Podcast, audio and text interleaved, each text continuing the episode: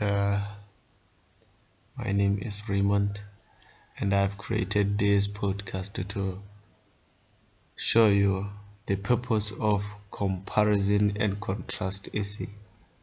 First of all, we need to understand what is comparison and contrast essay. What is it all about?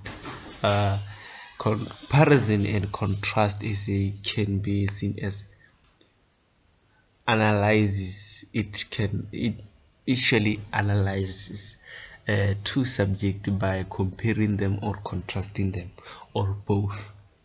The purpose of it uh, of comparison and contrast is a, is not is is is not to state obvious but rather illuminate subtle of differences or un, uh, unexpected similarities between two subjects.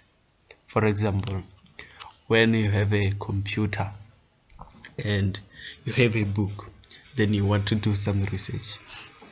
In a book, you can do a research in a book, and you can also do a research in a, a laptop. Both have the same similarities.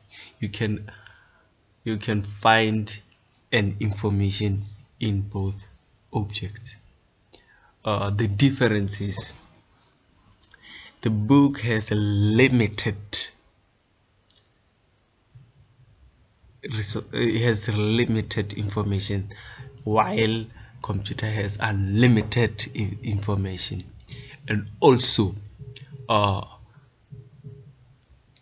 book has has has relevant and accurate information uh, rather than a laptop and where, uh, where laptop has some of the information are misleading.